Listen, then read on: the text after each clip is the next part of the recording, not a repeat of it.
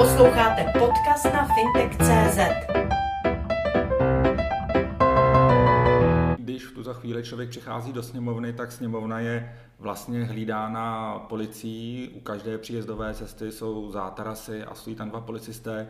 Čemu to slouží? Proč je takové bezpečnostní opatření v této chvíli parlamentu České republiky? Samozřejmě to spočívá v tom, že sněmovna už několikrát, a já bych nepoužil slovo byla pod útokem, ale ke sněmovně chodí demonstrovat různí lidé a jak ta společnost je frustrovaná, tak samozřejmě eh, ti lidé, někteří tam jdou pro dobrou věc, ale někteří lidé si tam jdou upustit trochu páru a měli jsme už případy obtěžování poslanců, ne, nejsem si vědom, že by tady byl třeba nějaký agresivnější incident v okolí sněmovny, ale fakticky eh, je pravidlo, že v ulicích, které sousedí se sněmovnou, se nesmí dělat demonstrace a eh, často se teda děje, že tu sněmovnu asi obklíčí neúplně demokraticky naladění lidé. Ale já třeba, když je tady nějaká zajímavá věc, i třeba oponentů, tak eh, často výjdu třeba tu věc s nima řešit, nebo když se venku točí eh,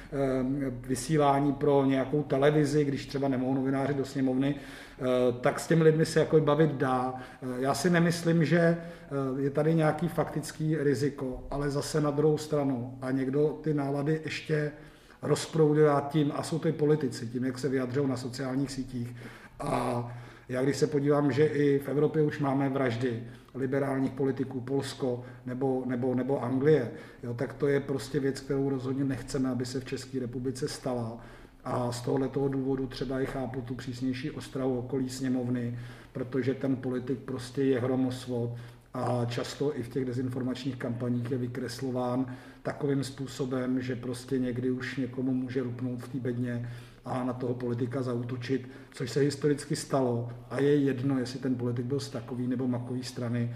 Incident tady nejmenovaného poslance, který si tím vlastně zaplatil obrovskou reklamu, protože nikdo o něm dohromady nic neví, co dělá, je teď ve všech médiích, tak jako padaly pěsti na jednacím sále sněmovny jak to má pak vypadat venku. Já bych nyní přešel k vašemu vyjednávání, koaličnímu vyjednávání se stan a zaznamenal jsem v médiích, že uvažujete i o spojení se zelenými.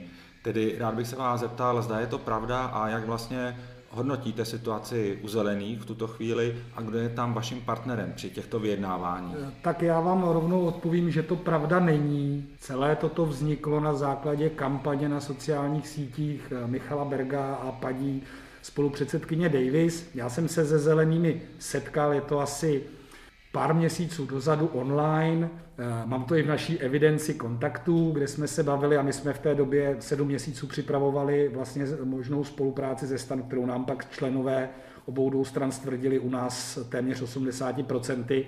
A byl jsem osloven, já jsem jim řekl, že pro nás je prioritou v tuto chvíli vyjednat tuto koalici, aby fungovala hlavně programově, tam je těch 113 společných priorit, to je super základ, ta podpora je tam v těch stranách proto signifikantní a popsal jsem jim možnosti, jak by se případně zelení mohli zapojit, protože u nás probíhají normálně primární volby, máme otevřené kandidátky ve smyslu, že pokud ten člověk projde primárními volbami a jeho strana nekandiduje v těch volbách, jiným způsobem, eh, tak může kandidovat za Piráty. 2017 to bylo třeba pět pro vzdělání a taková akademická kvalitní, leč velmi malá politická strana, myslím, že to byly Evropané, a na základě toho pravděpodobně vstoupili, protože já neřeším ty otázky krajských združení, eh, se dotazovali krajští před, předsedové stan, eh, zelených našich, našich krajských, jestli můžou vstoupit do primárek, nebo třeba, aby to krajské fórum, všichni členové hlasovali o dedikovaném místě. To je taky možné, že celý kraj schválí,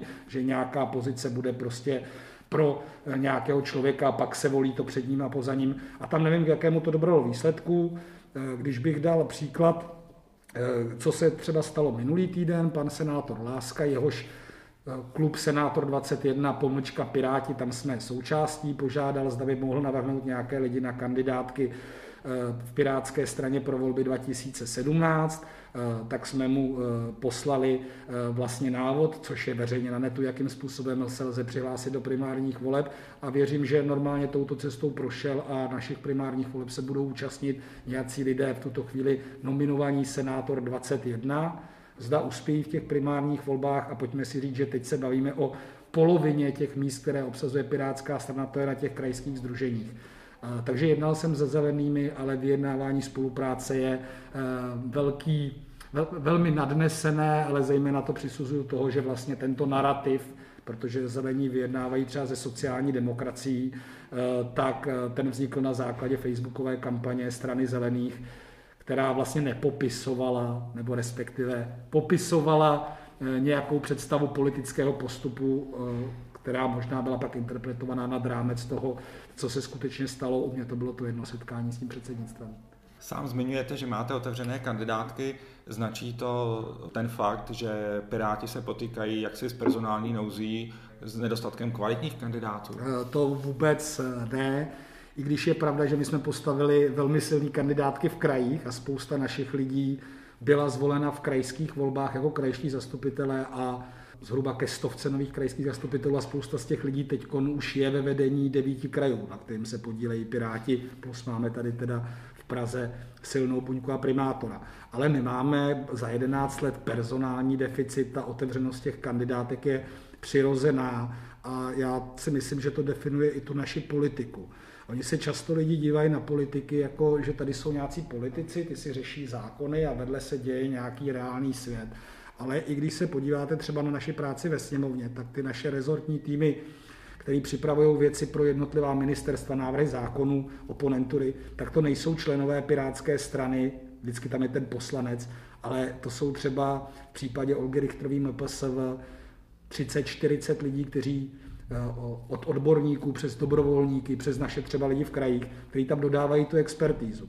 A já si myslím, a je to podle mě nejvíc, co bych si dovolil i v covidu eh, říct je špatně na té současné vládě, že prostě ty lidi, kteří jsou ochotní pracovat pro tu zemi v těch odborných gestcích a nejsou to politici, tak vlastně se snaží vládě pomoct, ale protože ta jejich role je zneužívána, dezinterpretována, nebo ty návrhy, které se dotáhnou, chytrá karanténa až do momentu realizace, pak spadnou pod stůl, tak se to strašně zamyká, ta společnost. Ty lidi se bojí dát svým jméno v šanc eh, ve prospěch, protože současná vláda prostě má tento způsob chování. Mohl bych říct premiér, ale eh, je to spíše premiér než současná vláda. Myslím si, že eh, ten přístup těch jednotlivých ministrů je, je výrazně lepší. A to je přece ta message. Vy chcete, aby se lidé věnovali tomu eh, veřejnému životu, jehož politika, ale i odbornost je součástí, protože někdo připravuje zákony, někdo dělá to řešení, někdo ten barák nakonec staví. A ta otevřenost těch kandidátek, nebo otevřenost našeho fóra, nebo i budoucí otevřenost pro ty nápady, pro ty inovace, eh, bez toho rizika, že vás ten člověk nějakým způsobem pak připne na terč, přišel pan ABC, představil nám tady nový model a teď půlka národa vidí, že se zavírají obchody a nadávají v tom veřejném prostoru tomu člověku, co přišel pomoct. To je prostě nezodpovědný, to není ta správná otevřenost. Takže já si myslím, že to je dobré nastavení i díky tomu, že spousta lidí různě třeba kandidovalo na našich kandidátkách jako nestraníci.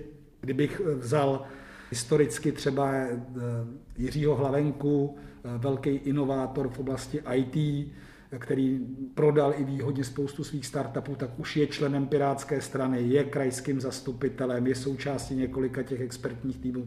To je způsob, jak dostat lidi do politiky kdy vy potřebujete mít nejen tu teoretickou rovinu přípravy, ale potřebujete lidi, kteří skutečně umí zmanagovat projekt typu registru vozidel, eh, ví, co je to transformace ekonomiky, dá ekonomiku s přidanou hodnotou a ty jinak, než že je aktivně zapojíte, eh, přece do té politiky nemůžete dostat. A to si myslím, že je ten skutečný příchod těch odborníků a nemusí vstupovat do strany, nemusí ani kandidovat, ale musí vědět, že ten politik je partner. Když jste zmínil historii Pirátské strany, pokud byste se podíval trošku na zpátek, jak je vaše strana ukotvená, co se týče struktury. A zároveň bych se ptal i na její členskou základnu, protože pokud mám správné informace, tak při hlasování o spojení se stanem hlasovalo 800 pirátů. Jestli je to hodně nebo málo, těžko posoudím, takže jaký je váš názor? Tak eh, mě, já velmi rád odpovídám na tu otázku toho ukotvení. Kromě toho, že jsme starší než hnutí ANO a nelze se srovnávat s věcmi veřejnými, to jako byl projekt, který vznikl na Praze 1, eh, tak eh, jako ta pirátská strana má historii a ty struktury, které občas z nich dělá někdo legraci, nebo je třeba spochybňuje. Jo, jsou to, co je to gro pirátské strany, to, co jí zaručuje tu stabilitu a to, co od té nuly, kdy jsme vznikli jako skupinka lidí, co chtěli měnit politiku, až po ten dnešek, kdy máme europoslance, místo předsedy Evropského parlamentu, vedem tři největší města v republice, spolu vedem, tak to zaručuje ten náš úspěch. Jo, ta, ta faktická téměř až antická demokracie, realizovaná přes ty moderní technologie, ale internet není moderní technologie, ale prostě přes ten online v tom přístupu. Eh, to si myslím, že je ta největší devíza. Eh, když vidíte, jak všechny strany odkládají to svý celostátní fórum, ať už je to volební, když se podíváte, jakým způsobem my třeba jednáme dva měsíce, ale hlasování u nás trvá tři dny, jak dlouho sociální demokracie rozhodovala, zda jít do vlády s Andrejem Babišem, jak řešili korespondenční referendum na místě online. Tohle, tohle všechno my máme zvládnuté a musí mít poděkování všem, co se na tom podíleli. Myslím si, že to bylo bezprecedentní v tom dobrém slova smyslu. Prostě my jsme měli v době covidu v lednu celostátní fórum Pirátů plně online s vystupujícími, s hosty, kteří byli připojeni. Jediným limitem pro nás byla rychlost internetu v některých částech republiky, protože vše jelo jak na drátku. A dokonce já jsem si na začátku povzdech, že přicházíme o to, co je hodně cené, a to je ten sociální kontakt, který se sejdete s těma lidma, s kterými třeba rok nemáte možnost, kromě kampaně, se vidět s člověkem, s kterým jste denně v komunikaci, jen prostě on je eh, z Moravskoslezského kraje nemáte tu možnost. Ale musím říct, že i tam jsme si poradili, že prostě večer probíhaly virtuální potlachy v hospodách, kdy si prostě člověk doma otevřel, já teda nepiju pivo, měli a, a kecal s lidma, viděli se tam přes kamery, měli jsme normálně taneční klub, kde byly tři patra pirátských DJů různých stylů. A u té členské základny není důležitý, kolik lidí má bumášku, my nemáme žádnou stranickou legitimaci, eh, máme přihlášení do celostátního fora pirátskou identitu, kterou může mít registrovaný příznivec, a, ale je důležité, kolik lidí, o kolik lidí se opíráte. Piráti mají nejlepší analýzy, mají nejpropracovanější návrhy zákonů, které předkládají. Prostě je tam vidět, že když mi Ministerstvo pro místní rozvoj hodí zákon večer na stůl, eh, například v době covidu, je to ten velmi špatný zákon, mimo jiný, o voucherech pro cestovní kanceláře, kdy vlastně občané dali své peníze cestovním kancelářím a dostali za to papír, to je dost zvláštní postup na hraně evropské legislativy, tak já prostě to dám do našeho rezortního týmu pro místní rozvoj, kde si to veme skupina, která se zabývá cestovním ruchem. A druhý den dostanou na stůl okomentovaný, zanalizovaný tento zákon, rizika možných dopadů plus pozměňovacích návrhů a v legislativní nouzi druhý den můžu předčítat kvalitní pozměňovací návrhy na plénu. To je ta síla Pirátské strany. Myslím si, že až se nám to podaří očpuntovat v té rovině obecného strachu někde se k něčemu přihlásit, což zejména přihlásit se k Pirátům může být pro vás i jistým způsobem třeba likvidační, takže se nám podaří tohleto očpuntovat a ty lidi budou moc eh, se chlubit třeba tím, že jsou součástí našeho expertního týmu v oblasti sociálních zařízení a podobně. Takže myslím si, že právě to, jak fungujeme, jako vykazuje tu vysokou míru stability. No, abychom toto uzavřeli, zda byste mi tedy řekl, kolik máte členů? Já bych se musel podívat, samozřejmě to je na jeden minus. klik, to je na jeden klik. Já si myslím, že máme třeba 1200 členů, nebo tisíc, když by bylo 800 hlasujících a bylo to 80, budeme mít přes tisícovku členů, máme několik tisíců registrovaných příznivců. Když jsou volby, tak máme plný kandidátky. Nekandidujeme ve všech městech, ta naše budovaná značka, která má ty atributy transparentnosti, jako není to, to není jako politický výtah k něčemu, takže radši mít dobrý základy, Samozřejmě někdy se i, i, i v tom objeví nějaké schnilé jablíčko, pak se vzedme vlna, podívejte i ty Piráti, ale my na rozdíl od jiných stran jako děláme potom ty kroky, aby jsme tu věc vyřešili, nezametáme žádný kauzy pod koberec a podobně. Často bývá ta síla strany poměřovaná s tím, jestli strana, která má tisíc členů, může jakoby řídit zemi, ale v ten moment vy máte přece ta ministerstva, To už dávno, vy pak máte program koaliční smlouvu a vy ji naplňujete skrze přece aparát státní zprávy, což může být pro někoho problematické, ale i na to my, já, a my jsme řídili spousta lidí z nás velký projekty, ne třeba velké firmy, ale rozhodně umíme pracovat s kolektivem a v těch našich rezortních týmech kolektivem dobrovolníků, což je daleko těžší, protože vy musíte umět řešit individuální motivace, těm lidem neplatíte žádný honorář. A i přesto mám tu analýzu druhý den, jak jsem o ní hovořil. Eh, a to si myslím, že je ten způsob, který jakoby, když Piráti eh, uspějí a podaří se nám to přemíst vlastně do těch organizací, které jsou v jistém směru eh, někdy na úrovni jako Marie Terezie, ten způsob fungování, takže to může znamenat tu kvalitativní změnu. Protože když si vezmete, a já si vezmu nějaký specifický obor, cyber security, internetová bezpečnost, ale i třeba bezpečnost softwaru na, na ministerstvech, tak eh, ty opravdoví nadšenci, ty potřebují mít před barákem auto. A to může být Škoda Rapid, to nemusí být Bavorák. Takže těm lidem ta primární motivace u lidí nejsou ty peníze. Je to dělat práci, která mi dává smysl, kde mi vedení prostě nezakopává projekty pod stůl, kde to má nějakou perspektivu u nás mladších, kdy prostě po mně nechtějí, abych si v 8 ráno odpíchnul a kvalita mé práce není hodnocena podle toho, že jsem tam seděl 8 hodin u počítače.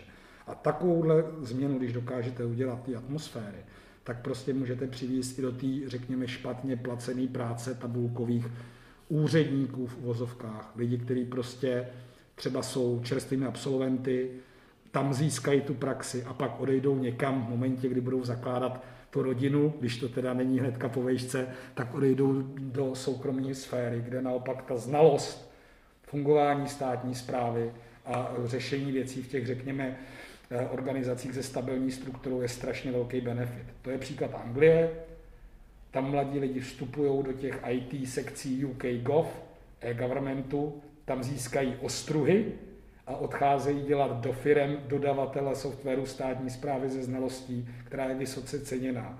Takže ta jejich praxe jim potom přináší čtyřnásobné výdělky na straně dodavatelů a to si myslím, že je ta správná cesta nejen v IT oblasti, ale v řadě oborů. Tady bych pouze podotknul, aby se pak nestalo to, že ti mladí absolventi v té státní správě, jak to u nás často bývá, zůstanou. Zeptám se vás celá jednoduše, Zda máte za to, že jste a vaše strana a vaši lidé ze stejného těsta a že si skutečně porozumíte se stanem. Nehledě na to, že stan už jednu koalici uzavřel, která nedopadla úplně nejlépe, tedy jestli jste si jistý tímto rozhodnutím. Jsem.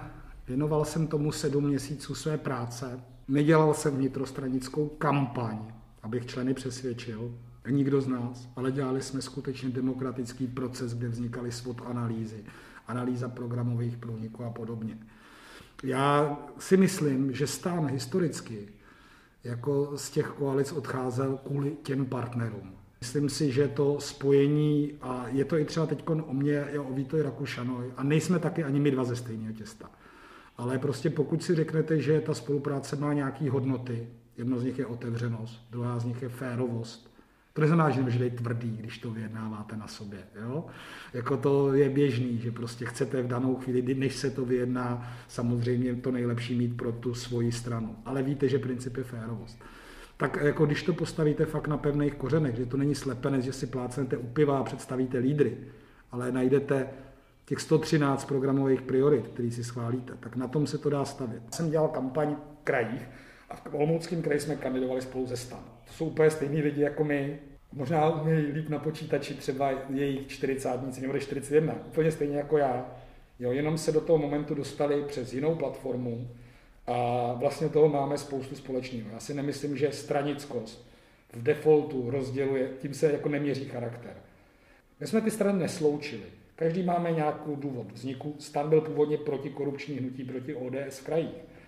Pak to vzniklo různě se tam, tam je kvalifikace být starostou a umět řídit, je to spíše procesní sounáležitost, což je velmi obtížné eh, tu stranu jako potom třeba více politicky, politicky ukotvovat, ale myslím si, že od roku 2000 toto volební období je sněmovně, je ta pozice stanu v otázkách od geopolitiky až po tu skutečně zprávu, eh, samozprávu, je velmi čitelná a stabilní Takže si myslím, že tam si my máme ten vznik v lidských svobodách na základě prostě té informační společnosti a té změny, takže ten začátek je jiný, ta strana stane více procesní, protože má tu vazbu na tu politiku eh, těch regionů. A tam já vidím právě jako tu synergii, to vzájemné doplnění se do toho jako úplného celku. A musím říct, že v té olomoucké kampani a my, my hodně pracujeme a to si myslím, že by se mohl naučit pan premiér Babiš. Zpětná vazba může být poplacávání, děláš to dobře a pochlebování. Zpětná vazba je i věcná kritika. A my hodně pracujeme s tou zpětnou vazbou. Takže když my jsme se bavili o té spolupráci, když já jsem se teď bavil s našima lídrama, protože v některých krajích společnou kandidátku povedou Piráti, v některých starostové ve čtyřech, tak eh, pracujeme s tou zpětnou vazbou z té kampaně. A naše lídrině v Olomouckém kraji, eh, Zdeňka Dvořáčková Kocurová, tak ta třeba teď byla na našem online meetingu a, a vykládala, co jsme se naučili, na co bylo třeba dát pozor, jak je důležité si ty věci zapsat, protože poslat si to nebo říct si to do telefonu, vy nevíte v jakou chvíli, jak to ten člověk pochopil. Jo? Proto je důležité se na to podívat, odsouhlasit si to a spoustu tady těch věcí a ta jako samotná příprava té koaliční spolupráce, to je ta příprava na to vyjednávání po těch volbách.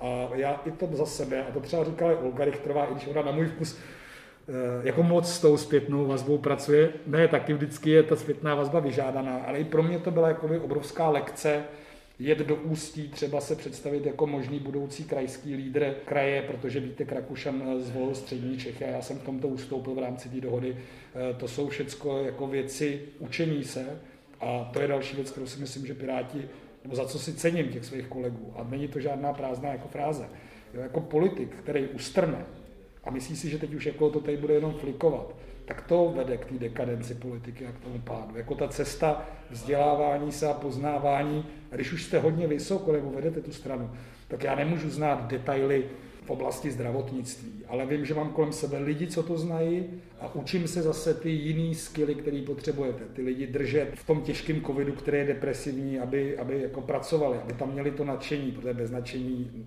žádná práce není dobrá.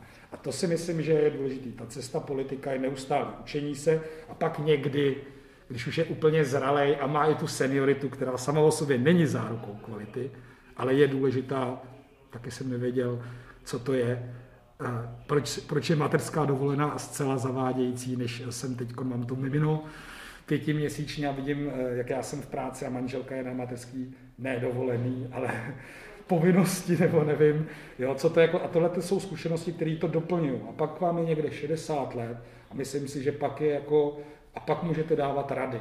Ale jestli to ve 20 zabalíte, myslíte si, že jste jako odflákáte, nebo v 25 mladý poslanec ve sněmovně a v 60 na základě toho budete dávat rady, když jste za tu dobu nenabral nic navíc, tak to je představa milná. Znovu bych ještě chvíli zůstal u koalice. Mohl byste mi říci přesně, co vám spojení vaší pirátské straně přinese, spojení se stanem, jak jste si vlastně, pokud uspějete ve volbách příštích, jak si budete tu moc dělit, jak se budete dělit eh, pozice, kdo a jak bude vystupovat, jestli byste mi mohli přiblížit tu dohodu mezi vámi a stanem. Ta dohoda byla postavená na našich zkušenostech ze spolupráce ve sněmovně. Ostatně stan byla první strana, s kterou jsme šli po volbách 2017 jednat a spoustu věcí před covidem jsme připravovali spolu a v momentě covidu jsme prostě pochopili, že lepší, když 22 pirátských poslanců a jejich týmů dělá něco pořádně a získá šest poslanců a partnerů ve stanu, kteří dodají prostě zase tu svoji expertizu třeba v nějakých jiných oblastech. Nominovali jsme společně Filipa Matějku do ústředního krizového štábu, opírali jsme se o znalosti CERGE, připravovali jsme věci týkající se sucha v České republice. Já si myslím, že ta, jako ta spolupráce prostě vzniká na faktických zkušenostech, na řešení věcí společně. Já tu zkušenost mám i s jinýma stranama, abych řekl pravdu.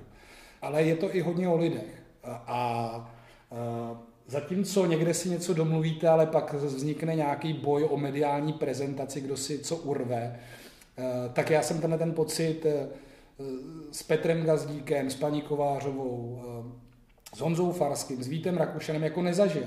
Prostě co jsme si domluvili, tak vždycky platilo. A to je strašně cený eh, pro tu práci i pro to budoucí spojenectví. Eh, když se ty koalice dělají po těch volbách, tak vy stejně si tu práci musíte odpracovat. Akorát na to máte týden po těch volbách, než se ustanoví koalice. My ještě před volbama máme sedm měsíců odpracováno. To faktické hlasování bylo na základě obrovského množství data zkušeností.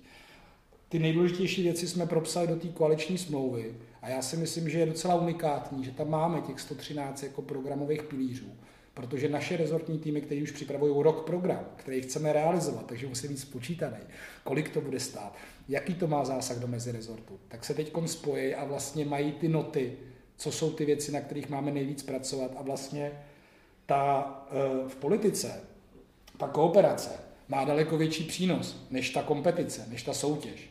Ono to má v řadě věcí, samozřejmě, když jste konkurenční firmy na trhu, tak jako váš, váš trh je větší o to, o co je toho soupeře menší. Ale když se na to podíváte i v tom synergii, co jsem zmiňoval, tak prostě jako to je, a byl to jeden z principů, ta spolupráce musí být výhodná pro obě dvě strany. Takže i když jsme třeba řešili počty nebo pořadí těch kandidátů, tak jsme se podívali, my bychom v tuto chvíli bojovali ze 17% o třetí mandát, vy v tom kraji nemáte ani jeden. Výborně, takže dal, tak to pořadí bude takové a společně budeme bojovat o ten další mandát, který by byly pirátský, kdyby jsme o něj bojovali sami, akorát o dva mandáty níže. A takhle jsme nastavili tu smlouvu.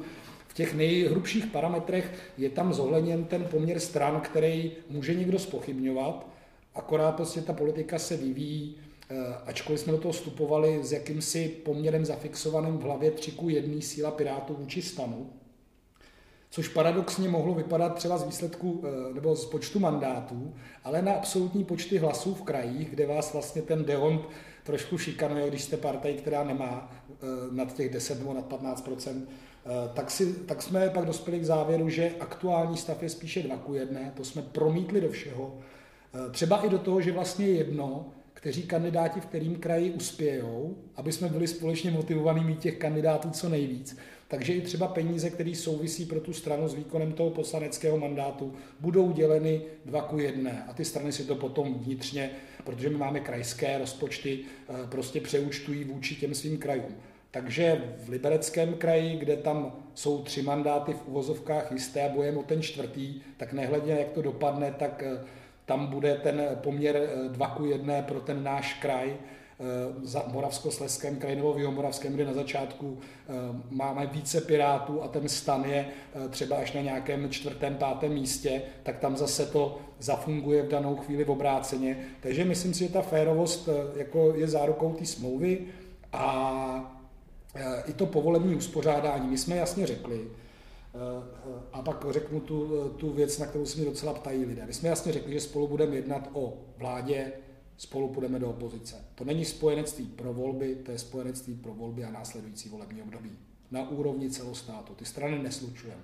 Ty strany spolu spolupracují v krajích, jsme v těch devíti krajských radách společně, to je dobře, ale tohle je ta celostátní politika na té nejvyšší úrovni. A z toho se vyvíjí nějaký preference na případný posty ministerstev, ale 51% mít nebudem, takže tam musíme počítat s tím, že to bude nějaký koleční partner, s kterým se domluvíme. Podle posledních výsledků preferencí do sněmovny byste se umístili na druhém místě. Je velice pravděpodobné, že současná covidová situace tak aspoň jak se to jeví v tuto chvíli, hnutí ano, nepomůže. To znamená, že vy máte reálnou šanci se ucházet o post eh, premiéra.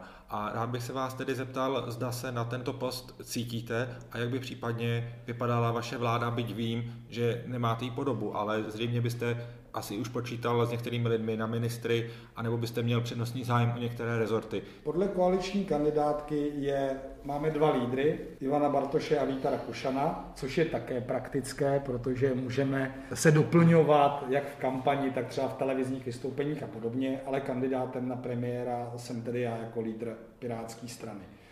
Já jsem si velmi vědom tíhy té funkce, myslím si, že, a jak jsem mluvil o tom, že politici musí neustále vzdělávat, tak eh, eh, ty dovednosti a ty potřebné kompetence na to mám, jinak bych se neucházel o toho lídra té strany. Kandidátem na premiéra je vždy lídr té strany, takže tím jsem byl už 2017. Otazník. Byl bych tenkrát připraven, myslím si, že ani ten tým, o který se opírám, nebyl tak silný. Eh, já si myslím, že i ta pozice případného premiéra a já se na tom nechci nějak točit, protože před námi je 8 měsíců země v krizi, ne 8 měsíců kampaně, tady je spoustu práce, která se musí udělat. Takže je daná tím, jakou má ten člověk náturu, jak pracuje s tím týmem, jak nechá ty lidi růst a hledat tu synergii. To si myslím, že tyhle ty dovednosti a znalosti mám a už jsem to prokázal. A nejenom tady na pirátské straně, ale vyjednávám spoustu věcí, řeším věci s lidmi z komerční sféry, s institucemi a myslím si, že jsem v tom jako nějak nesklamal. Včetně třeba zahraničních jednání, ať je to s euro komisaři, či prostě s lidmi, kteří mají nějaké posty v zahraniční politice. Nemám tu nejvyšší úroveň, ale tu premiér Babiš také neměl, když do úřadu. Možná jako minister financí částečně. A ten vládní tým, my pracujeme v Pirátské straně systémem nominací, máme v našem středu lidi, kteří jsou přirozenými aspiranty na ty ministerské posty, aniž by nějaká nominace musela být už jako zazněla, ale ta bude. Je to třeba Olga Richtrová v oblasti Ministerstva práce a sociálních věcí. Je to třeba i ten Jakub Michálek, z kterého teda někteří mají trošku růzu na hlavě a je to velmi, byl v Pirátech od začátku, je to vzdělaný člověk, extrémně inteligentní, občas o něm kolují různé báchorky, které nejsou pravda, já jako znám osobně, to můj přítel a má vysokou kompetenci, vysokou míru pro spravedlnost, citu, až to někdy sám tím trpí, když vidí, jak se něco děje. Ale proběhne proces nominace v Pirátské straně.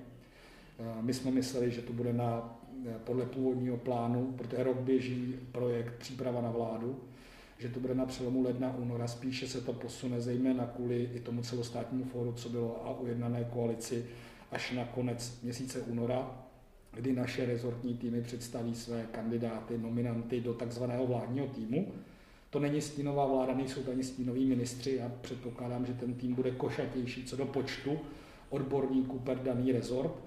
Budou tam samozřejmě partneři ze stanu, ale ten proces je na jejich straně, s tím se počítá, tam nebudeme aplikovat žádnou kdo má dobrého člověka, který si myslí, že by mohl být případně na ministerské nebo na pozici politického náměstka, tak do tohoto týmu ho bude stan nominovat. U nás to proběhne procesem nominací s doporučením těch rezortních expertních týmů a následně o tom bude hlasovat i členská základna. Takže ti lidé budou mít i vysoký politický mandát, což si myslím, že třeba v současné existující vládě už je věc, na kterou si ani nikdo nehraje. Proto výměna ministrů se děje vlastně za lehkého mediálního humbuku, ale ty lidé, který Andrej Babiš do těch funkcí dostal, tak nemají to politické zázemí. Jsou to lidé, jejichž existence na tom postu stojí a padá s názorem premiéra na vhodnost či nevhodnost té osoby v danou chvíli. A to si myslím, že v té politice jako strašně chybí, že jako ten člověk by měl být kompetence. Nikdo neříká, že to musí být odborník, jež řídil nějakou firmu v tomto oboru 20 let. To viděl pan premiér, že to, to je to, co on přináší. To není pravda, když se podíváte na historické ministry. A teď neberu Táňu Malou jako divokou nominaci na spravedlnost, to je taková absurdita. Že, ale to je jedno.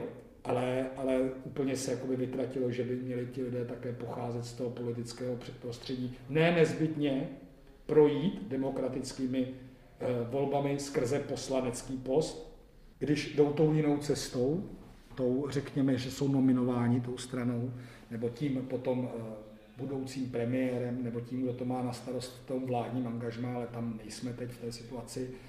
Očekával bych, že aspoň budou respektovat demokratické instituce České republiky.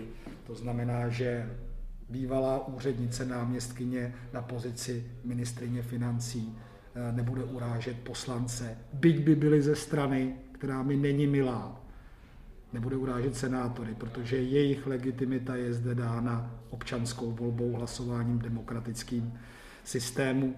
Její legitimitu taktéž nikdo nespochybňuje, ať je to kdokoliv, to nemusí být paní ministrině financí. Nicméně byla na, to, na toto místo zvolena a dosazena jediným člověkem. Bych se vás zeptal v tuto chvíli, jako uchazeče o místo premiéra anebo jako premiéra, jak byste řešil současnou covidovou krizi. A ptám se na to, co byste udělal v tuto chvíli hned teď, aby ta krize eh, buď co nejdříve odezněla, anebo aby se zmírnily její dopady a důsledky. No byl bych rád, kdybyste mi tu otázku položil úplně stejně, ale bez toho premiérského šmrncu, eh, protože vlastně já jsem člověk, který je skromný a to zní v tom veřejném prostoru jako strašně silově a to není podle mě žádoucí. Tam se na to záměrně, protože je trošičku jiná pozice, několikrát se tady pana Babiše zmínil, kdy tu odpovědnost máte a kdy ji nemáte. Takže představte si tu situaci. Ano, naše práce, naše práce, naše každodenní práce je naše největší kampaň.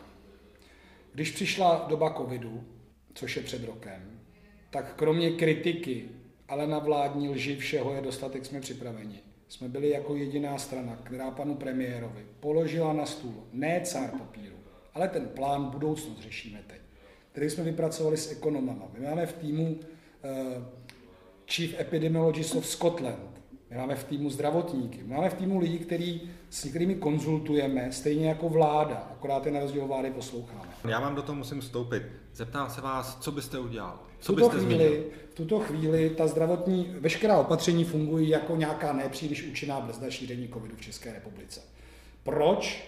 Protože tady není motivace, zejména je tady vlastně demotivace ekonomického rázu. To znamená, že lidé nemůžou být dlouhodobě doma s 60%.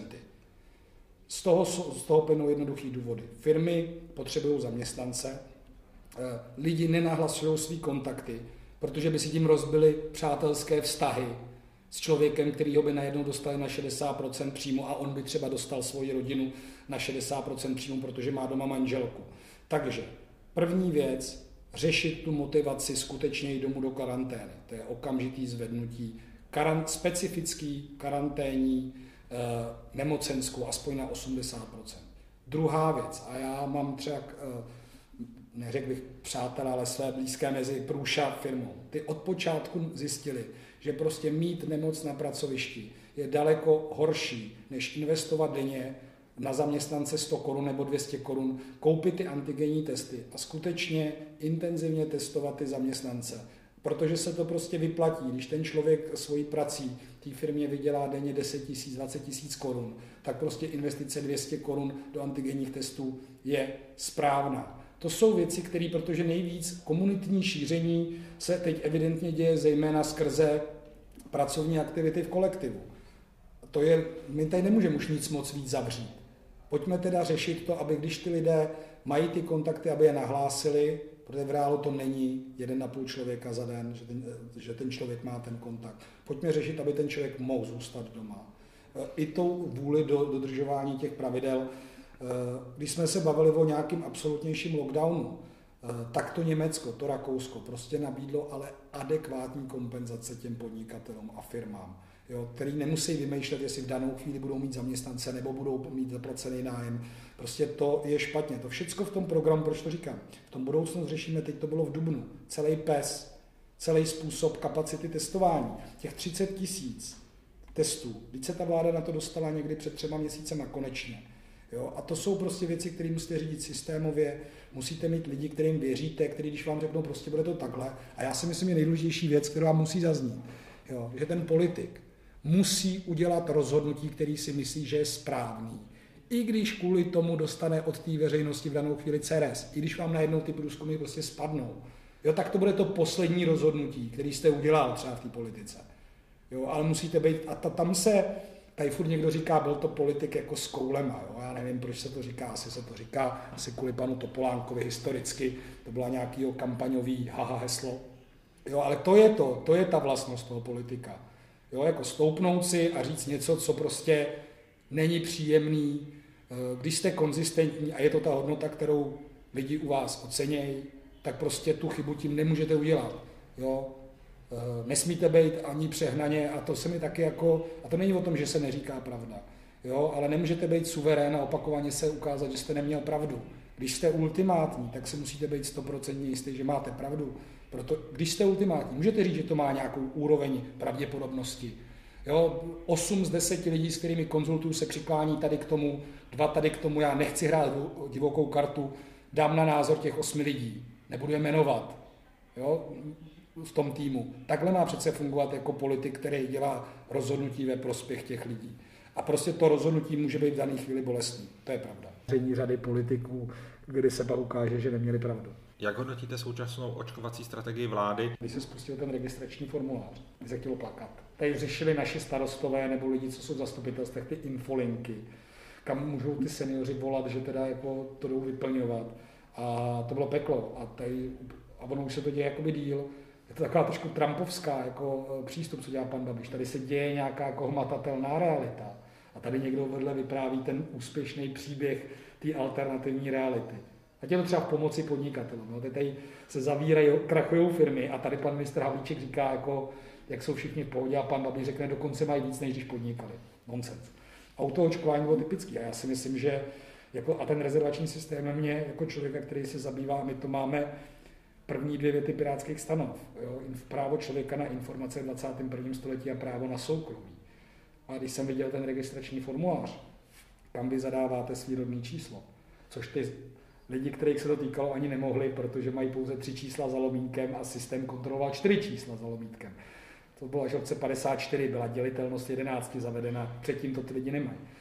Eh, ale že to telefonní číslo a to rodné číslo lítá v adrese, která se předávala tomu formuláři, takže to je kdekoliv na logu serveru, má to i ten prohlížeč, že to pro někoho vyplňoval.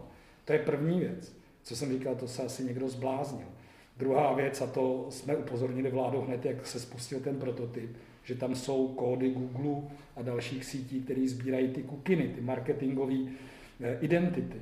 A třetí věc, když jste si tam zapnul, že chcete to upozornit a, a tam se obsazovalo tři tisíce míst, takže všichni z těch prvních 70 tisíc si tam víceméně zapli toho hlídacího psa, dostanou upozornění, tak jste souhlasil s tím, že vaše data může ta firma použít pro direct marketing. A teď poslouchejte, protože to je ten průšvih. E, mimo jiný, jako buď to, to ta vláda řekla, že se udělá audit, ale buď to, to ta vláda nevěděla, nebo to prostě někdo prodal, protože jaký vy máte kontakt na seniora? To e-mail to nebude, ale rodný a telefonní číslo, kde vydáte souhlas, může to být použito. To je báze 100 tisíců lidí, kterým teď můžou tady volat nějaký šmejdi, jestli nechcete koupit hrnce, jestli nechcete levnější prout, jako jestli je něco flagrantní porušení ochrany citlivých zdravotních dat, nebo citlivých osobních dat, tak je to spojit registraci na ještě neexistující termíny důvěřivých lidí, kteří to ani neumějí ovládat, s informovaným souhlasem o možnosti využití těchto těch dat, těch telefonů, protože ten senior má ten telefon, ani ho nemá chytrý, ale má to telefonní číslo. A to je podle mě takový šlendrián doprovodný k té celé akci. Jako já to nechápu, já to asi nechápu. Možná bych se trošičku vrátil eh, k pirátské straně. Vy tady v tuto chvíli kritizujete IT systém nebo přihlašovací rezervační systém, který vytvořila vláda s tím, že není vytvořen dobře. Při minulých volbách vás Andrej Babiš zval do vlády, zejména abyste mu pomohli s technologiemi, s IT. Vy jste se kategoricky vymezili, že nebudete spolupracovat s Andrejem Babišem. Stále u toho si trváváte a dokážete si představit jinou situaci po příštích volbách? My jsme, my jsme jediná politická strana a jsem rád, že to je v koaliční smlouvě, která zveřejňuje před volbama povolební strategii jako součást kampaně. Takže každý ví, jak se Piráti budou chovat podle výsledku vole po volbách. Ten výsledek po volbách neumožnil Pirátům eh, vstoupit do vlády, už jen kvůli tomu, že jednou z podmínek bylo, že v ní nebude mít většinu hnutí ano, což vzhledem k výsledku voleb eh, byla podmínka, která nebyla splnitelná.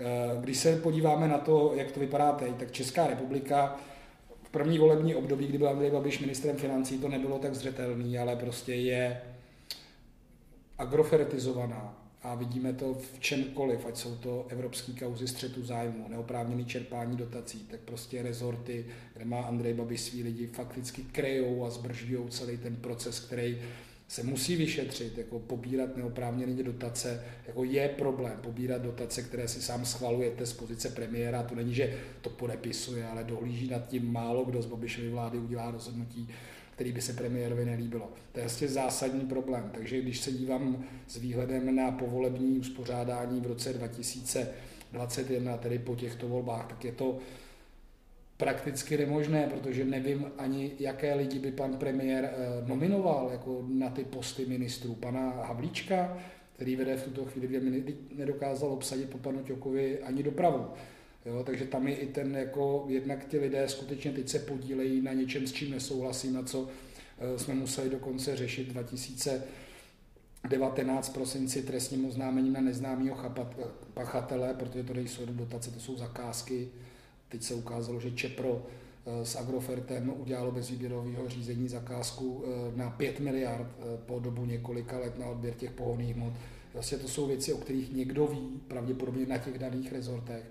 A jako tohle to prostě toho musí skončit. To nemůžete v nějakém režimu byť jednoho rezortu nějakým způsobem podporovat. Takže já nevím, co by se muselo stát. Nebyl by to odchod Andreje Babiše a nastrčení pana Brabce nebo pana Havlíčka na jeho post, jako to tu situaci neřeší. A to nabralo takové obrátky za ty čtyři roky a já to vidím denně, se s tím setkávám.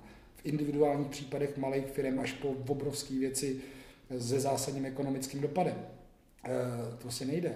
Jako to se, tady se musí, e, a to jsou peníze, které jako jdou i z mých, i z vašich daní. Jo? A prostě někdo se na nich kapsuje. Tak my jsme vyměnili ozna, lehce označitelnou korupci, na kterou se teda, když se přišlo, tak i padaly hlavy a, a jela dál, kauza Stoka, akorát ta se děje někde pod eh, rouškou roušky eh, covidu, ale je velmi jako turbulentně, ukazuje se, že to vede pěkně hluboko a je to kauza ano, eh, ale tady se prostě stalo jako porušování zákona systémovým nastavením, hádání se jako s Evropskou komisí, ale jako tady porušovaný český zákon o střetu zájmu. A NCOZ a paní Bradáčová, a tam já v tom už nemůžu hrát žádnou roli, ani bych to nechtěl, protože já jsem přesvědčen, že politici nesmí zasahovat do procesu vyšetřování, ale to je od roku 2019 u antimafiánského úřadu NCOZ, je známý spíše pod tím druhým, eh, no pod tím prvním označením a tam já čekám, že se to prostě někam bude posouvat a, a myslím si, že jako ať už to jsou úředníci, kteří pod nějakým třeba tlakem nebo vědomě ty věci jako nechají běžet, nebo jednotliví lidé na ministerstev, tak já doufám, že ta spravedlnost v České republice eh, jako nakonec doběhne, i když má to někdy velmi dlouhého trvání. A to je odpověď na to, až my, my ukážeme, za jakých okolností jsme s kým ochotní spolupracovat. Myslím si, že eh, to hnutí ano se do těch parametrů nevleze, nevlezou se tam strany, o kterých jsem přesvědčen, že jejich politika nebo jejich fungování není založeno na demokratických principech a respektu demokracii a ergo kladívko zbývá toho eh, dost málo v politickém, eh, v politickém rybníčku. Tady je to, jsou to strany toho konzervativního bloku, ale to je prostě věc, která teď je pro mě až skoro virtuální, protože eh, jsem teď se vrátil z karantény a, a naskočil jsem do té práce a nevím, kde mi hlava stojí a vidím, kolik úkolů je před náma od těch exekucí až po jako donutění vlády nastavit konečně ty podmínky, jak jsme už v Dubnu některý ukazovali. Takže vlastně se tím ani moc nezabývám. Poslední otázka. Jak vidíte následující měsíce? Jak vidíte, co nás čeká eh, do voleb? Jaká bude atmosféra v zemi? Na co se máme připravit i v souvislosti s probíhající krizí COVID? A... Já doufám, že eh, se nám jako aktivně daří. I tím, jak vystupujeme, i tím, co třeba děláme v těch krajích, jakoby snižovat tu míru těch lidí, kteří nejvíc to jako prožívají, což právě vede k nějakým jako až třeba agresivnímu chování. Protože to škodí té faktické šanci ty věci udělat pořádně a správně. A ten hněv jako je strašně špatný pán na řešení těch věcí. A ty věci se dotýkají. mě. mám taky 70-letý rodiče, co měli covid a jsou doma, byli doma zavřený tři týdny. To není, že se to netýká politiků.